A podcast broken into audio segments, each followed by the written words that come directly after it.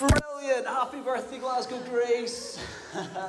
If you don't know who I am, uh, my name's Ian, and it's such a thrill for me that I get to say that to you five years in, because what we are looking to do here is not build anyone's church except Jesus' church, and that means it's also your church, because you have been wrapped up in his purposes as part of one of his local churches as he looks to transform the world through it. Isn't that wonderful? Yeah. So thank you. If you're here for the first time today and you're like, man, what are all these celebrations about? And what is all that technical stuff about? Well, um, we are so glad you're here. We mostly don't have that technical stuff going on. And we mostly don't have parties happening every week. But we do celebrate the resurrection of Jesus every single Sunday. Because he is alive and he is doing things. And he is ready to do things with you. So welcome.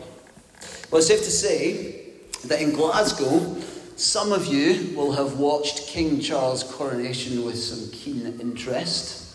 Some of you will have avoided it at all costs. And some of you will have watched it while hating it, even though you really didn't want to watch it. And you sure would have commented about every single part of it that you didn't like. Whatever your view, there's no denying it was lavish, grand. Operation Golden Orb had been in the planning for decades. It was top secret. Apparently, it's not the done thing to talk about the next king or the next queen while the other one is still reigning. The operation was named after the hollow golden ball right at the centre of the crown jewels to be placed on King Charles the third's head. Appropriate, really, because the whole thing, according to Time magazine, cost the taxpayer, that's most of you, you ready for it? one hundred million pounds. The procession, filled with pomp and circumstance, involved hundreds of soldiers, dozens of horses, lavishly designed carriages and costumes, brass bands, percussionists, pipers, and it was planned for years. Thousands lined, lined the streets. twenty million people in the U K watched it all at one time. That was the peak T V audience. And millions more watched it around the world. That's the kind of procession that you might expect for a royal coronation. The golden orb, by the way, uh, is supposed to symbolise Christ's authority. Ironic, really, when you compare it to the triumphal entry we have just heard about in John chapter twelve. Jesus' procession begins not with military might or with lavish riches, but acquiring a solitary, humble donkey. What kind of king is this? How's he going to establish his kingdom with a donkey? Some rowdy followers. What will his kingdom possibly be like? Word got out that Jesus was on his way. I expect most folded their arms and said, we'll see. Many, probably thousands, decided they would grab palm leaves from trees and from the top of makeshift tents that would have been there during the festival. And they got to him and waved their palms furiously in the air, laid some on his in his path. And now, we need to get something straight here, okay? This crowd, mostly Galileans, some of them from around Jerusalem who have believed when they heard the story about Lazarus, have come to make a bold statement about who Jesus is. They are not the same crowd who denies Jesus in Jerusalem. There's very little evidence for that. It sounds great in a sermon, but it's probably not true. That was most likely people from Jerusalem and Judea who would have been cajoled to be there by the religious elites. It's not likely to be the Galileans. It's not likely to be those who believe in this moment, suddenly changing their minds. These are the humble, the poor, and you've come to see their humble king. When we get to chapter one, uh, chapter one, we've been there. When we get to chapter twenty-one, we're going to see that John says that the reason that these people are following him, Jesus, all these Galileans who have seen miracle after miracle and heard sermon after sermon, the reason they're following him is because there are so many miracles, so many stories of what Jesus was doing that you could not contain them in all the books in the world. The crowd that calls for his death and Barabbas' release have not been around that. Have not been following Jesus through that time in the months that precede this, the people that we've been following. When people grab those palms, they actually are, are making a huge statement. They're joining a long tradition of waving them alongside songs of victory at Israel's triumphant leaders. That's what happened one hundred seventy years earlier. If you know your history, Simon the Maccabean led a revolt to overthrow the, the Syrian occupation of Jerusalem. And the people lined the streets and they sang and they waved their, their, uh, their palms.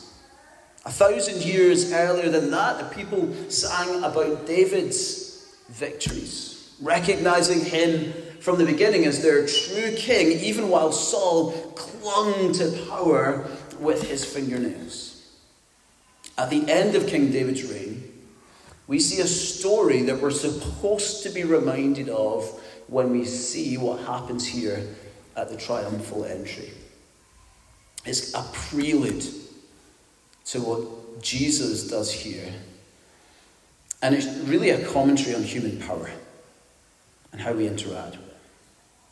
While David lies on his deathbed, religious and political leaders within Israel are meeting in the shadows. Jesus, still smelling of his anointing at Bethany, is not the only one who has the powers of the world working against God and his plans. They've been doing it forever.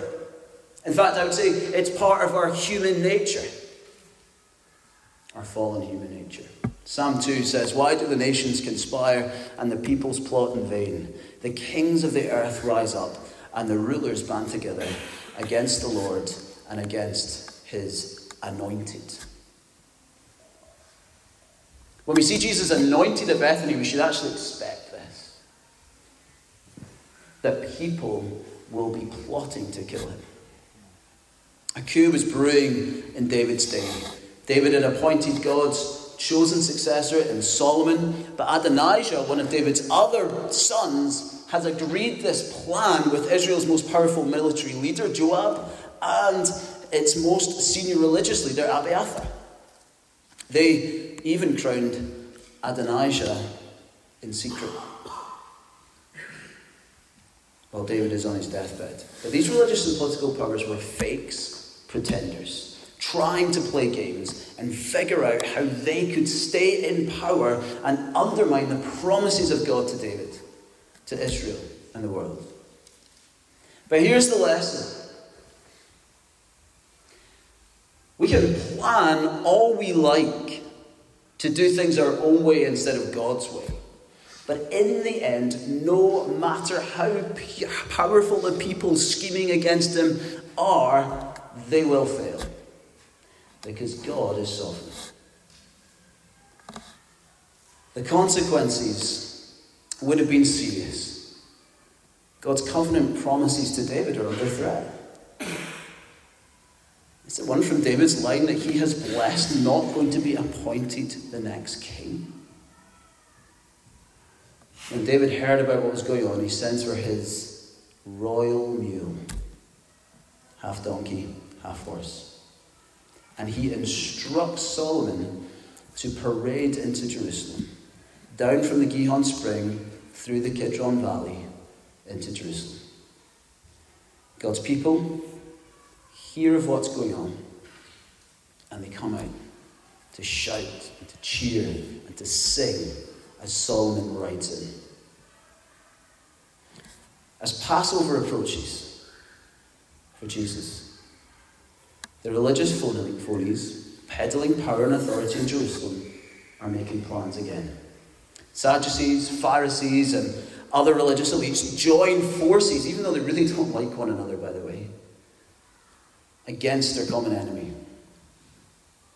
How ironic that these religious elites are making an enemy of God himself. When the crowds begin to hear that Jesus is coming into Jerusalem, they grab hold of these hands, and when they see the donkey, they would know. He is the promised king, promised to the prophet Zechariah. You can imagine them turning to each other. You remember this from Torah class? Do you? Do you remember it? I mean, Zechariah. Do you remember? The prophet, this is it. It says, do you remember what it says? Rejoice greatly, daughter Zion. Shout, daughter Jerusalem. See, your king comes to you righteous and victorious, lowly and riding on a donkey, on a colt, the foal of a donkey. And it goes on to say, he will proclaim peace to the nations. His rule will extend from sea to sea and from the river to the ends of the earth. Ah! What is this? Someone in the crowd is singing. I recognize it. Do you recognize it? Yeah, it's that victory song. It's that salvation song. We know it as Psalm one eighteen. And they join in. Hosanna, Lord, save us. Blessed is the one who comes in the name of the Lord. Blessed is the King of Israel. They rejoice. These Galileans and the others who have believed through the resurrection miracle at Bethany are bowing to the King, laying out their version of a red carpet, declaring him as their King and their Saviour. What is clear, however, from verse sixteen, is that the disciples and the rest of the palm-waving enthusiasts do not realize how Jesus will accomplish salvation, victory, and a new kingdom. I mean, he's riding in in a humble donkey. How are the Roman military going to be defeated? How are the religious elites going to just lay down their power? I'm not sure this is going to work, Jesus. How can he come without the troops, without the power, and end up victorious? That's ridiculous. If this was all brand new to you, you might think, well, hold on. You didn't read out verse seven in Zechariah. In that passage, it says that he's going to gather chariots and war horses. So, maybe he lulls the Roman troops and the religious elites into a false sense of security. And then, over the hill like a brave heart, they come charging in, and then they defeat the Roman soldiers. It's good thinking. That must be it. No. Zechariah's prophecy helps. Your king comes to you, not just victorious, righteous and victorious, lowly and riding on a donkey. His humble obedience is the righteousness of man that we all need, and it's how he will become victorious. Let me explain. Jesus' whole life on earth was a humiliation out of love. He willingly puts aside his eternal glory to do the will of his Father. He described his mission that way again and again, didn't he? He talked about how he only does the will of his Father. Verse, uh, chapter five, verse nineteen is probably the clearest. Very truly, I tell you, the Son can do nothing by himself. He can do only what he sees his Father doing, because whatever the Father does, the Son also does. Victory is going to come by humility. And true humility is not a lack of confidence and to put yourself down. It is to see yourself as you truly are, to have a sober assessment of who you are and who God is. And it leads to obedience to God. That's true humility. To trust in the plan of God no matter the consequences. In less than a week, Jesus will be sweating blood in the Garden of Gethsemane, and yet still willing to do the will of his Father. He will be willing to make the final part of his journey to the cross.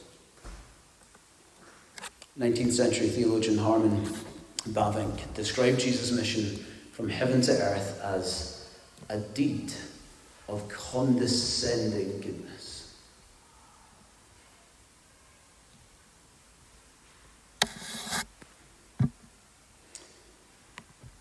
Jesus wins because he possessed a weapon no one else has ever had. Perfect righteousness. Perfect obedience. But what can his righteousness do for us? Great, he's perfect, but I'm still stuck over here in the muck of my failures and my sin. What do I do with that? Just compare my wretchedness to his righteousness? My failings to his perfection? Being around perfection is exhausting. Just reveals all our imperfections.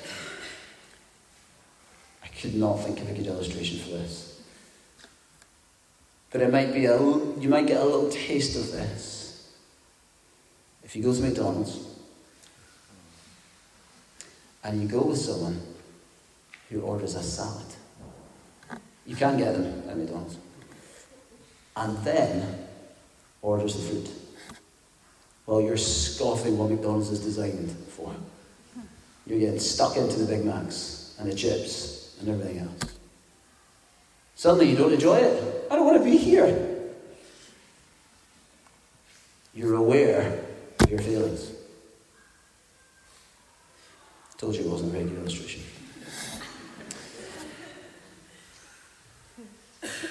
Perfection to someone who knows they don't measure up actually leads you away from them, not towards them. It causes you to repel. I don't want to be with someone like that. It makes me feel rubbish. But at his coronation, he does something that turns it all around. That should cause us to not repel, but run to him. And he does it through the very people who are scheming to kill him. In verse nineteen, we see it again. They want to get rid of him, defeat him. It's not working. And they think back to that conversation they had before.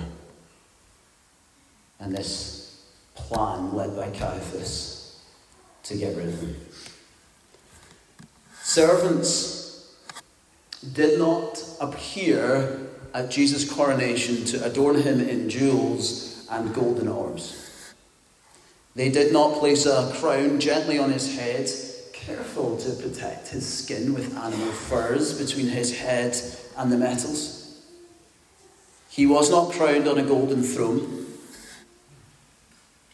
He didn't know it, but he was there by the will of God's eternal plan to serve the sinners who were crucifying him.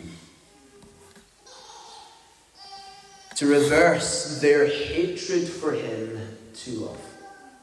Their sinful nature had been so offended by the righteousness of this man that they pushed a crown of thorns deep into his skull. Not realizing that he was carrying the curse that brought those thorns into the world in Genesis three. They hammered nails into his hands and feet, not realizing that the blood spilling out is for the forgiveness of their sin. Even this sin. They mocked him and put a sign up saying, King of the Jews, not realizing that he was restoring their honor as he was shamed. This is where the donkey from Zechariah's prophecy was going to lead. To a substitution of his holiness for our sin. His obedience for our disobedience. But why? Why did he do it? God did not need this. Jesus did not need this. God was eternally happy in himself. He did not lack anything. He is love. And entirely satisfied in himself as Father, Son, and Spirit in eternity past. In the glories of heaven. So, why come? Why be humiliated from your birth in this stable through your whole life? To the ultimate humiliation at the cross, naked and shamed and hung on our behalf. Why? He was not insecure about being king without our affirmation. He didn't need to prove he was king. He did it because he loved you so much that he could not help but come to establish a kingdom, a new kingdom where you, you would be restored to be the fullest version of yourself and reign with him forever. That was always his plan. And we saw in his covenant promises throughout Scripture that that plan was unbreakable. Promises to Noah, to Abraham, to Moses, to David, as we saw, and to the people of God who would bless all peoples everywhere. Promises rooted in the compassion and the love of God. Because God is love, he came. Even though he was satisfied in himself, he could not help but see you and think, I love you so much, I must come.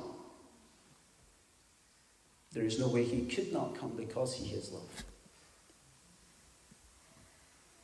He loves you, and he has made a promise to you that will never, ever fail. And Jesus goes through this dreadful humiliation because of his love, because of his promises to you that will never end and never fail. Zechariah's prophecy goes on to say, verse eleven, as for you, because of the blood of my covenant with you, I will free your prisoners from the waterless pit. The donkey-riding king came to shed his blood to set you free and bring you new life. As the people wave their palms and sing to their king, they do not realize that this king is parading towards a crowning of thorns on their behalf. This is not Operation Golden Orb. It's more like Operation Thorny Crown. It's a coronation, not for his own reign, but that so, so that we might reign with him in a new kingdom. And according to Zechariah, this kingdom will be a kingdom of peace. Do you remember the story of how Jesus called Nathaniel to be his disciple? Way back in chapter one. He was sat under a tree, and what blew Nathaniel away about Jesus and caused him to be the first person in John to declare Jesus as this, blessed is the King of Israel, same words used here, was that Jesus saw him and knew him and understood him even before he had met him. That is the essence of what we need to understand about Jesus' parade into Jerusalem that day. And that the crowds didn't get. That the disciples certainly didn't get. Jesus rode into Jerusalem on a humble donkey that day because he sees you and he sees your need for him. And he, he has seen your need and known your heart since before the beginning of the world. Wherever you're at right now, he sees you. He sees your heart. And you might think, I don't want him to see my heart. No, you want him to see your heart. You know why? Because he's gifting you his righteousness. That's why he's come. He sees your heart, and that's why he's come. He sees you in your sin, and he has come close because you're in your sin. Your sin didn't repel him away. It caused him to draw close and to come and to die for you. He sees you. And before the beginning of the world, just like he knew Nathaniel under the tree, he knew you. He knew everything you needed. And he's provided it all. He sees you. And through the cross, he wins peace for your soul in a new and better kingdom. Maybe you're someone who feels like your soul is a tossing wave. You're getting battered about. You're up and you're down. You're all over the place. Receive the peace of Jesus. It's yours. It's a gift to you. Receive his peace. Be at ease. Not because you need to be anything. Not because you need to prove anything. Not because you're feeling like you need to be somewhere else than you are. But because he sees where you are and he gives you his peace by dying for you. By taking on the chaos in your heart and everything that's caused it, both by you and by others. And he substitutes it for his peace. So, what must you do to receive the invitation to enter this kingdom of his, the kingdom of God? Jesus answered Nicodemus back in chapter three like this: no one can see the kingdom of God unless they are born again. What did he mean by that? Well, he meant that we now need to die to ourselves so that we might be with Christ and raised with him in his resurrection into a new kingdom teeming with new life. In other words, we require just one thing: humble faith. The kind of humility that leads to repentance. To say, I'm saying goodbye to my old life. And I'm saying yes to my new life in Christ, where I actually discover who I truly am because I'm made by him and for him. And I receive his righteousness and get to walk in his ways.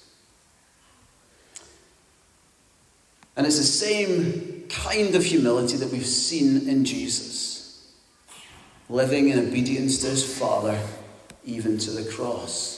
But let me make something very clear. It's his obedience that saves you. It's his obedience that you have faith in. So your humility is simply to recognize where you are. And by the way, that is lost in sin if you haven't put your faith in him yet. That's the sober reality of humility for us. But it is also to recognize how God views you in Christ. So if you put your faith in him, now you're declared righteous. And you get to walk in a new, new way of life, in a new kingdom. In the freedom and the joy and the wonder of knowing God, being loved by God, and walking with God. It should cause us to be like those who come with these palm leaves and sing. It should cause us to confess, Lord, I need you. Save me. Hosanna in the highest. Save me. Blessed is the King of Israel. Blessed is the one who comes in the name of the Lord. I love how the Christian psychologist David Benner puts it. Genuine self-knowledge begins by looking at God and noticing how God is looking at us. Do you see that? It's not just looking in and having a self-assessment and going, oh, yeah, this isn't great. I wish I had more. It's also looking up to God and realizing that he has done it all for you. And he has it all for you. And now that you've put your faith in him, he sees you as in Christ. Righteous. Holy. A saint. That's who you are now. That's your new identity. You put your faith in Jesus. No matter how this week looked for you, no matter how crazy your life might feel, no matter how out of control it is, Jesus has a hold of you and you are righteous in him. Our humble King has come to save us by humiliation, Operation Thorny Crown. And it ended with him being raised in victory through death. And we know he has the victory, for he rose again. He has championed over death. And now, because he has championed over death, because he's been the firstborn from among the dead, and we now have been raised with him, not just dying with him, but raising with him, now we get to be agents of peace. People who have received shalom, wholeness in God, and work now to bring the peace of God to the world. And we do it by humbly following Jesus in our weakness. Someone described it as cruciform in shape. Shaped like the crucifixion, where victory comes not by shows of strength, but God's miraculous power in our ordinary weakness. Isn't that good news? You may feel weak, but God in his strength works through you to bring his kingdom power and his peace to the world. The pattern is the same for us. The more we lay ourselves down, the more we will see God bring victory in our lives and the lives of those around us. The more we enjoy the peace of Christ's wonderful kingdom. That's why we planted Glasgow Grace. For God's glory and Glasgow's good. We've got our heads around what, what does that really mean? It means that as we lay ourselves down, weak as we are, God in his power works through us to bring goodness to the city. And that's why we want to see more churches planted, more grace communities planted. That's why we want to see multiplication in everything that we do. It's why we want to see God's kingdom advance in this city and in Scotland and across Europe. It's why we want to have a big vision for what God wants to do. Not because we are great, but because miraculously in his power, just like the death of Christ where victory comes through weakness, we can see victory after victory in the power of God as we lay ourselves down.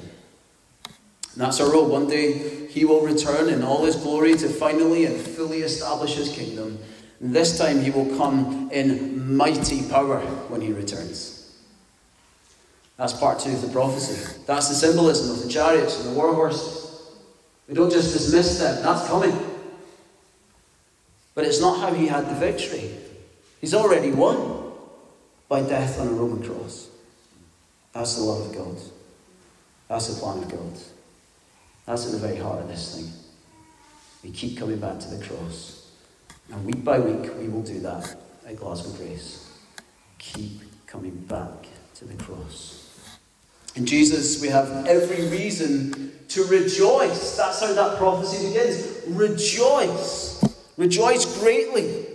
His humility has led to victory and the establishment of peace. That is reason for rejoicing. So let me finish with the vision of worship John gives us in Revelation seven, where all of this ends up, by the way. This is where it's going. We're, we're on that journey. We're going towards this. When even Palestine will enjoy the peace of God. After this I looked, and there before me was a great multitude that no one could count, from every nation, tribe, people, and language, standing before the throne and before the Lamb. They were wearing white robes. That means they were righteous. They're righteous. And that will be you.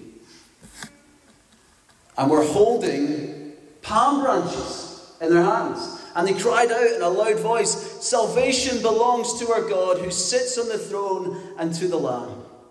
All the angels were standing around the throne and around the elders and the four living creatures. They fell down on their faces before the throne and worshipped God, saying, "Amen. Praise and glory and wisdom and thanks and honor and power and strength be to our God forever and ever. Amen."